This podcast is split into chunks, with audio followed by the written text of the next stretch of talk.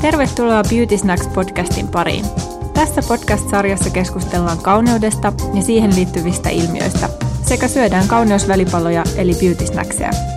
Kauneuskeskustelua johdattelee ja välipaloja tarjoilee Eevis Liedes.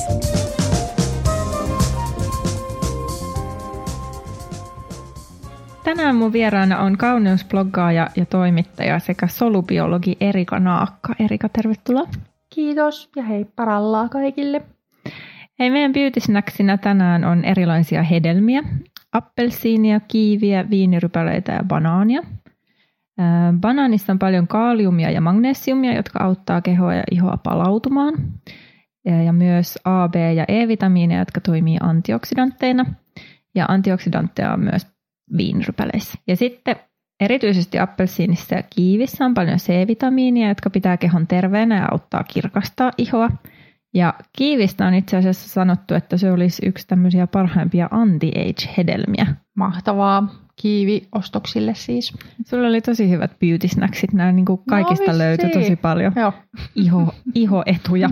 Hei, me ollaan tavattu varmaan jossain pressitilaisuudessa, mutta kun mä yritin muistella, että missä, niin mä en muistanut. Joo, mäkin heti kun sä pyysit mua tähän sun podcastiin, niin jotenkin heti aloin miettiä, että mistä me muuten ollaan, niin kuin, missä me ollaan tavattu. Mutta sitten mä muistan, että se oli L'Orealin sellaisen suihkutettavan hiusvärin niin kuin lanseeraustilaisuudessa. Ja itse asiassa ratikkamatkalla en niin kuin sinne mennessä.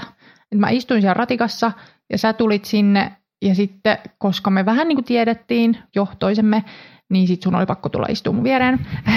Ettei se ollut silleen kiusallista, että sä oot siellä vähän kauemmin, vaikka me tunnetaan. Mutta siitä me sitten alettiin juttelee ja sitten me oltiin varmaan koko ilta silleen siellä samoissa porukoissa. Totta, niin olikin. Joo. Mutta mä oon ehkä vähän niin kuin lähestynyt sua sille oudosti, koska mä oon aina lukenut sun blogia ja, ja ihaillut sitä. Siellä on mun mielestä ihania juttuja ja tosi semmoisia mielenkiintoisia, mutta käytännönläheisiä. Mutta sitten tietysti mä ajattelin, että ethän sä voit tietää, kuka mä oon, jos mä vaan niin kuin luen sun blogia. Kyllä mä tiesin. Niin. Et varmaan, no Flauns, Flaunsia luin heti alusta alkaen ja sitten varmaan jostain Sokoksen jutuista. En itse asiassa ihan nyt tiedä, että mistä mä oon niin kuin, suun törmännyt, koska enemmän kaikki Suomen niin kuin meikkaajia tiedä, mutta että mm. kyllä mä sut silleen tiesin ihan. No ehkä Suomen kauneuspiirit on silleen pieniä kuitenkin. Mm, pienehkö. No hei, koska sä aloitit sun kauneusblogin ja mikä sut sai aloittamaan? No se oli vuosi 2011 loppuvuodesta ja se lähti siitä, kun mun sisko oli silloin töissä Iltalehdellä ja hänen miehensä myös. Ja he etsivät sinne tällaista kauneusvideoiden tekijää.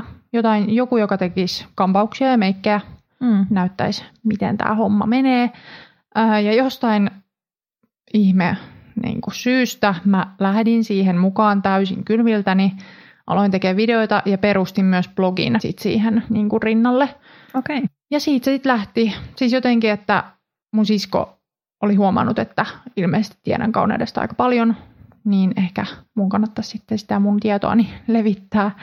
Niin siitä se lähti ää, 2011 ja sitten seuraavan vuoden aika alkuvuodesta muistaakseni mua pyydettiin jo kostumeen, hmm. kun se perust tai tuotiin Suomeen. Ja musta se oli niinku tosi ratkaiseva käänne onnenpotku, että pääsin. että siihen mä olin koko ajan niinku pyrkinytkin, että jossain vaiheessa pääsis portaaliin ja että tästä voisi saada palkkaa opiskeluja rahoittamaan, mm. niin tota, se oli tosi hyvä juttu, että pääsin heti sinne ja sitten pääsin heti kirjoittamaan myös lehtiin.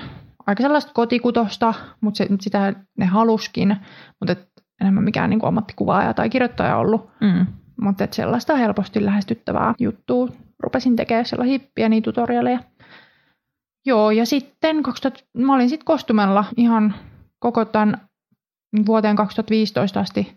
Silloin mä kirjoitin myös Olivia ja Fittiä, kaiken näköistä elleenkin jossain vaiheessa. Ja sitten 2015 mä pyydettiin A-lehdille, Liliin ja Trendiin ja Demiin. Sitten aloin kirjoittelemaan ja blogi siirtyi sinne. Hmm. Ja nyt kirjoittelen edelleen Trendiin. Mä vähän pidin tuosta taukoa, mutta nyt aloitin uudestaan. Niin, okei. Okay. Seuraavaksi paljon muita kauneusbloggaajia?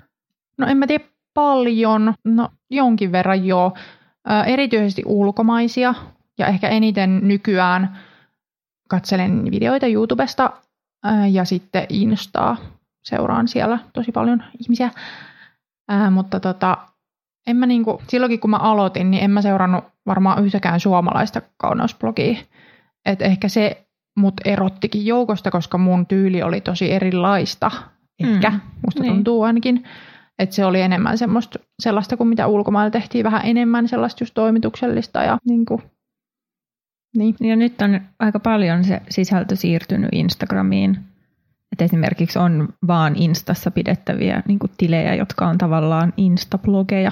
Mm. Sitten sinne laitetaan tuotekuvia ja sen niin kuin kuvan alle kirjoitetaan se teksti. Niinpä, se on jotenkin nopeampaa ja varsinkin kun yhä nuoremmat seuraa, seuraa näitä kaikkia vaikuttajia, niin nehän on enemmän, no enää varmaan ei edes Instassa niin paljon, vaan siis kaikki niin kuin video, matsku, YouTube ja niin kuin Snapchat on ne jutut, että ei niin kuin nuoret välttämättä lue enää, enää niin kuin tekstiblogeja. Mm.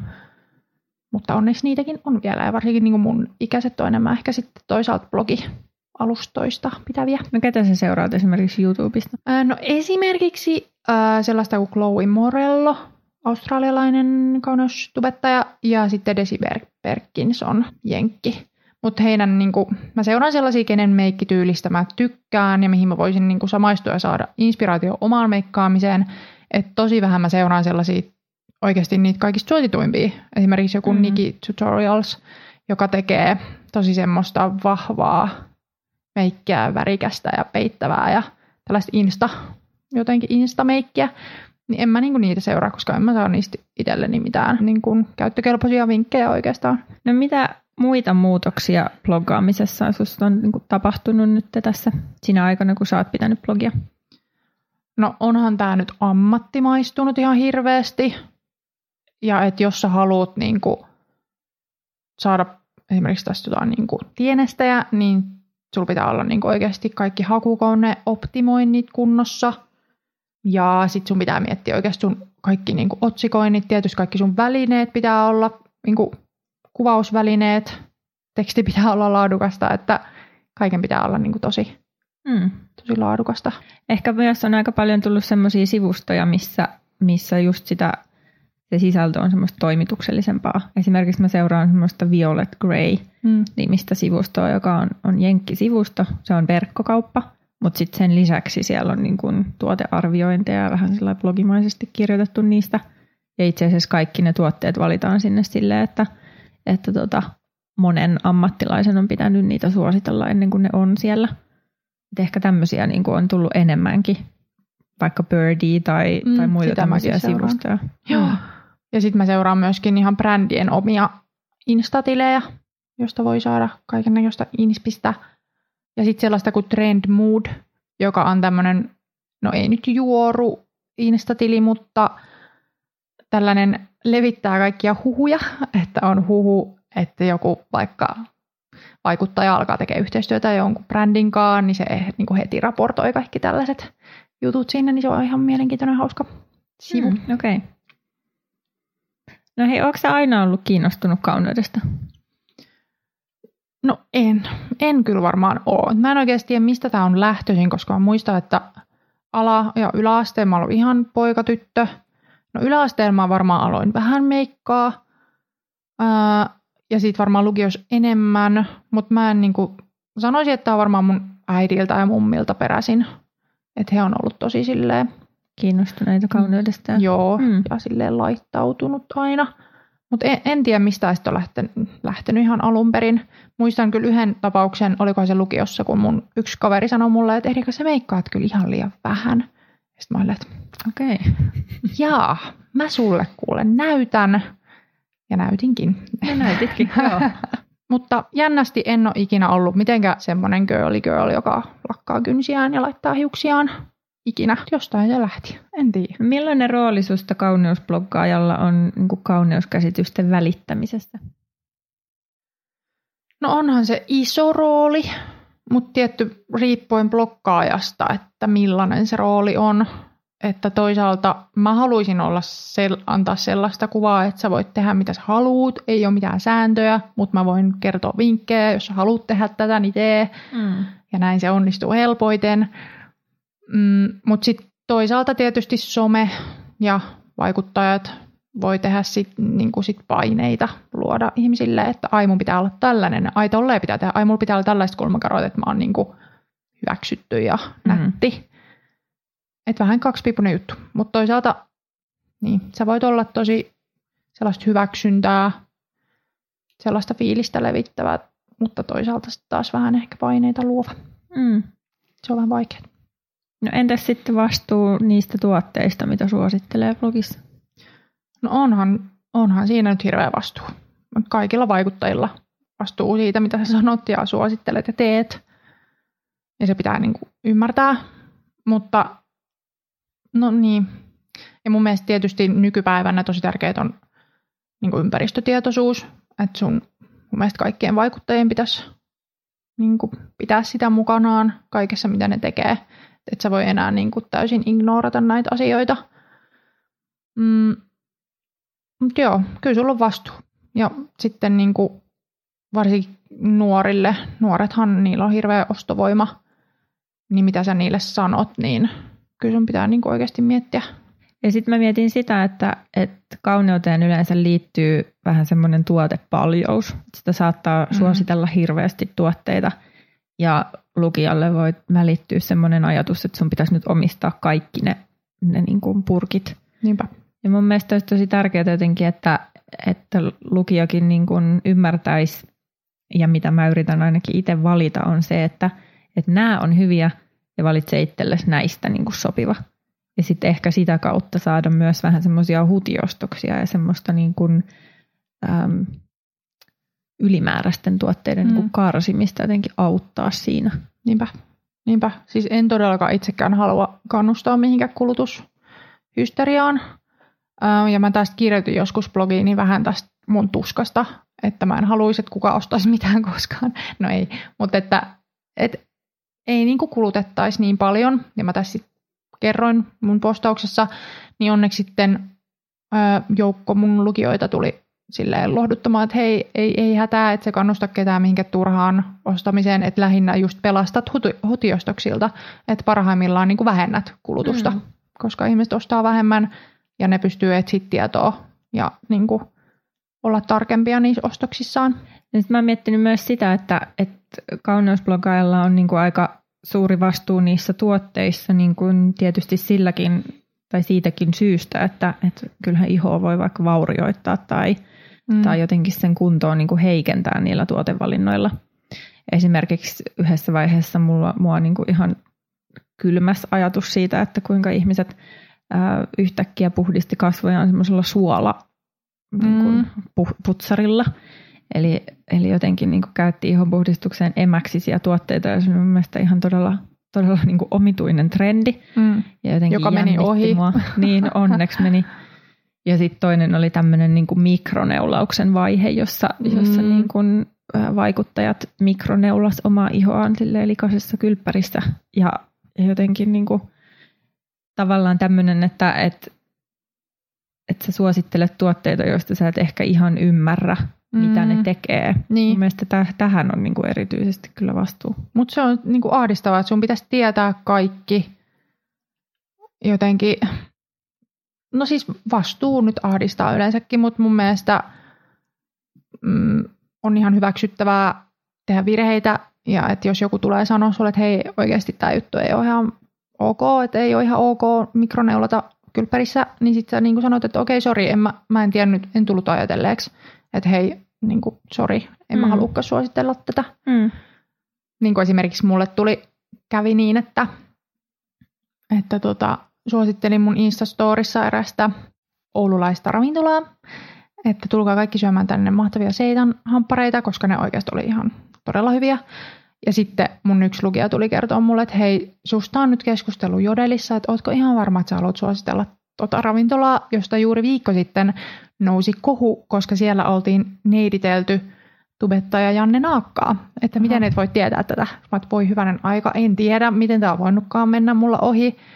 Että nyt otan heti takaisin tietysti tämän mun niinku suosituksen. Ja sitten mä kirjoitin mun Instastory, että hei, tajusin, että tässä on ollut tällainen hmm. kauhea juttu, että en missään nimessä halukka suositella, että anteeksi tästä, että mun moka.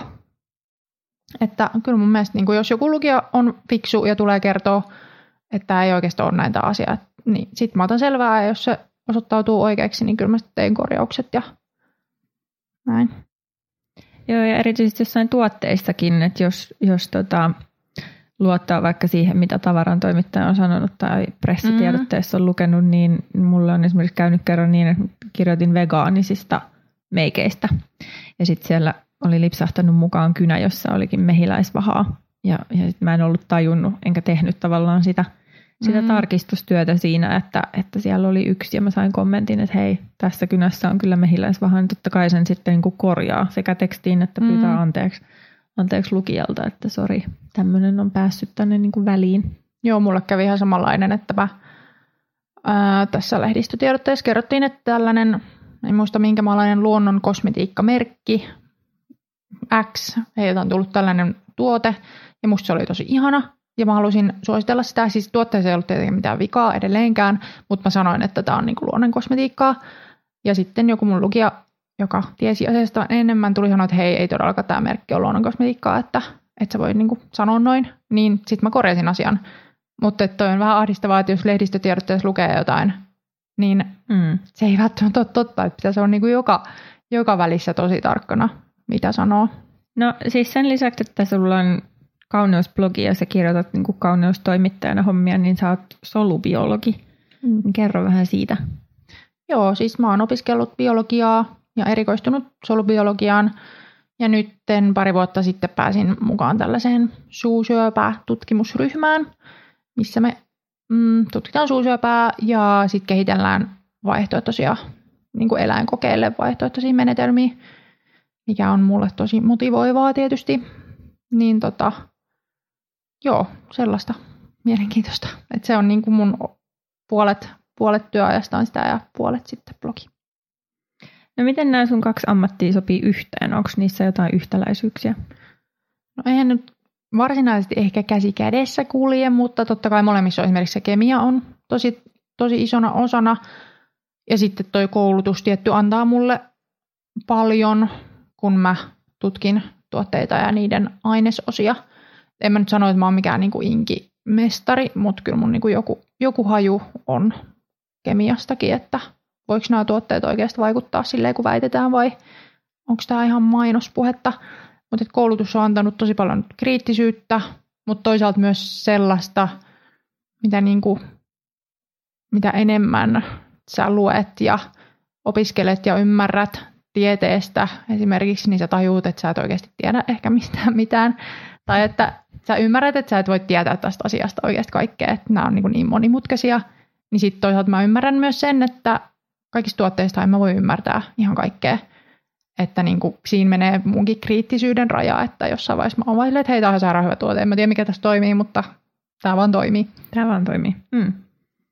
No kohtaako se silti ennakkoluuloisia asenteita niin kuin sun ammattia kohtaan? No todellakin kohtaan ihan tosi paljon.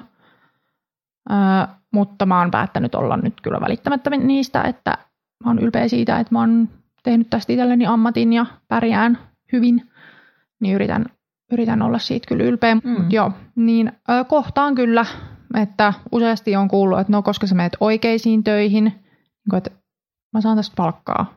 Mä oon niin yrittäjä, miten tämä on oikea työ. Mm. Joo, ja sitten erässä ää, työhaastattelussa tonne just labrapuolelle, niin haastattelija, kun mä kerroin, mitä mä teen työkseni, niin hän naurahti ja sanoi, että ha, no kai sitä pitää jollain itsensä elättää. Mutta no, niin kuin, mikä, joo, mikä saa sut ehdottomasti haluamaan sinne töihin, niin kuin kommentti. Mm, joo, no en, en kyllä. Mm. En päässyt, mutta ei, ei sitten ollut ihan hirveästi hinkuakaan sen jälkeen, että, mm. että jos täällä on tämmöinen niin arvostus toisen ammattiin kohtaan, niin ei kiitos. Meikka aina mun mielestä kokee tosi paljon sitä, että ihmiset ei välttämättä ollenkaan niin ymmärrä edes, että mitä sä teet työksessä. Mm. Ja siis blokkaaminen yleensäkin Suomessa edelleenkin on tosi, niin kuin, no en mä tiedä, tietyissä piireissä ei varmaan ihan kauheasti arvosteta ja niin kuin ihmetellään, että miten tosta voi saada palkkaa. No miten mistä tahansa sisällön tuotannosta ja mm. niin kuin, kirjoittamisesta niin. voi saada palkkaa, että ihan, kyllä se on mun mielestä ihan palkan arvoinen työ. Mutta ihan hirveästi ennakkoluuloja ja asenteita edelleen. Mutta kyllä tämä varmaan muuttuu ja ihmiset tajuu, että työelämä on muuttunut ihan hirveästi. Että ei, ole, ei sun tarvi olla niin kahdeksasta neljään tehtaan jossain liukuhihnalla ollaksesi silleen arvostettava ihminen tässä yhteiskunnassa, vaan sä niin voit tehdä omaa juttua, niin kehittää brändiä ja se on ihan tosi hieno juttu. Mm. Siihen pystyy. No jos tästä yleisestä keskustelusta palataan vielä sinne sun kylpyhuoneeseen, niin mitkä on sun semmoiset kolme lempituotetta? Joo, tämä on ihan hirveän kivaa, kun joku kysyy kauneusihmiseltä kolmea lempituotetta, koska mulla on niitä noin 200. Mutta jos nyt on, on pakotettu tällaiseen tilanteeseen, niin tota, mä otin tähän ää, vähän tämmöisen oman näkemyksen, että mitkä mun mielestä ainakin tällä hetkellä mulle on kaikista tärkeimpiä kauneudessa, niin mulle se on niin kuin hyväkuntoinen ja kuulas kosteutettu iho. Että se tekee ehkä niin kuin kaikista eniten, että jos se on kunnossa, niin sitten sit ollaan jo aika hyvissä asemissa. Mm. Niin siksipä sanon ensimmäiseksi äh, kuorinta-aineen, kasvojen kuorinta-aine, niin Organic Shopin tämmöinen morning coffee kahvikuorinta, jossa mm. ei ole onneksi mikromuoveja, jotka on ihan siis vihoviimistä, mitä voi tälle maapallolle tehdä, vaan se tulee niin kuin kahvin, kahvista ne kuorivat hiukkaset, josta muuten tuli nyt mm. mieleen tämmöinen merkki, johon mä tutustuin viikko sitten. Tämmöinen brittiläinen merkki kuin Upcircle. Mm.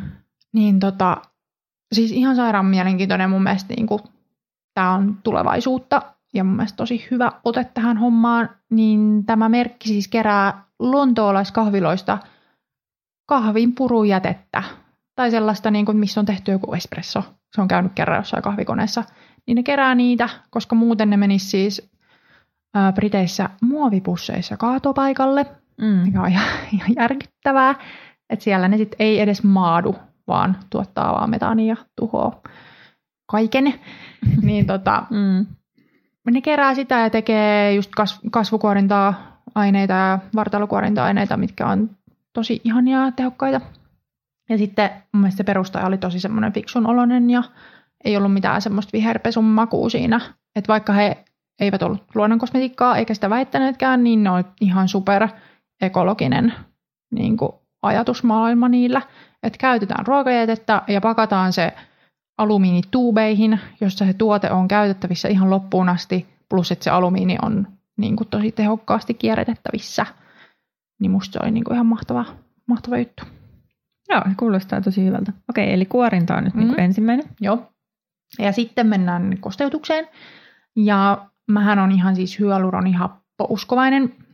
tai siis, että hyaluronihappo on vaan ihan sikatehokas kosteuttaja. Varsinkin tosi moni ää, ei välttämättä ymmärrä sitä, että on eri asia kosteuttaa ihoaan öljyillä kuin vedellä. Mm. Ja esimerkiksi mulla, jos mä vedän niin kuin pesun jälkeen iholle öljyn, niin sehän tuntuu niin kuin siis kuivalta. Se on ihan, mm. menee ihan semmoiksi korpuksi, että mä tarvitsen enemmän sitä vettä. Jonka takia minä käytän märälle iholle hyaluronihapposeerumia. Ja tällä hetkellä mä käytän Misonin Hyaluronic Acid 100 seerumia jota sitten levitän ja se niin kuin kosteuttaa kyllä ihan superhyvin. Se on mulle ihan uusi tuote, mä en ole kokeillut sitä ikinä. Joo, no mä en nyt sano, että mistä maasta tämä on, olisikohan tämä Korea kosmetiikkaa. En ole ihan varma, mutta mm. joo, tosi, tosi hyvä tuote. Mutta mikä tahansa hyaluronihapposeurumi mun mielestä käy. Mm. Ja niitä on tosi paljon erilaisia. Öö, on eri muotoja ja eri määriä, mutta niin kuin. Ja eri molekyylikokoja. Ja... Niin, mm. mutta kunhan nyt jonkun löytäisi. jonkun. niin. okay. Lumenenkin hyaluronihappo, se essensekin on ihan tosi toimiva. Mutta tämä nyt on semmoinen, mm. mitä mä oon viime aikoina käyttänyt. Joo. Joo, se. Ja sitten siihen laitetaan joku ää, päivävoide, jossa olisi mielellään UVA ja UVB-suoja, molemmat, mm. huom. Ja sitten laitetaan pohjameikki, eli meikkivoide, niin mä valkkasin nyt Oriflaming The One Aqua Boost Foundation, joka on ihan mahtava tuote ja kaikkien pitäisi kokeilla sitä. Heidän meikkivoide on ihan tosi, tosi, tosi hyvä. Niin kuulas, kuulas lopputulos öö, ja mun mielestä niin kuin tarpeeksi peittävä. Et kyllä mä tykkään niin kuin kuulaista, mutta mä haluan myös vähän peittävyyttä, niin siinä on mun mielestä just sopivasti. Okei. Okay. Oriflame on mulle vähän vielä niin kuin ehkä... Mm, se ei ole semmoinen, mikä tulisi ihan joka paikassa vastaan Koska se on varmaan se, kun ei sitä saa mistään just kivialasta vaan. Verkosta tilata. saa vai? Niin. Mm. Mutta netistä mä sitä aina tilaan. Varmaan joku kuudes purkki mulla on menossa, mikä on ihmeellistä, koska mähän testaan ihan hirveästi uusia meikkivoiteita, niin silti mä aina palaan siihen sitten Okei. lopulta. No se on aika hyvä Joo. vakuutus Niin. siitä, että se on hyvä. Jep. No hei, kiitos Erika, että olit Beauty Snacksin vieraana. Kiitos super paljon, että kutsuit minut ja pääsin mukaan.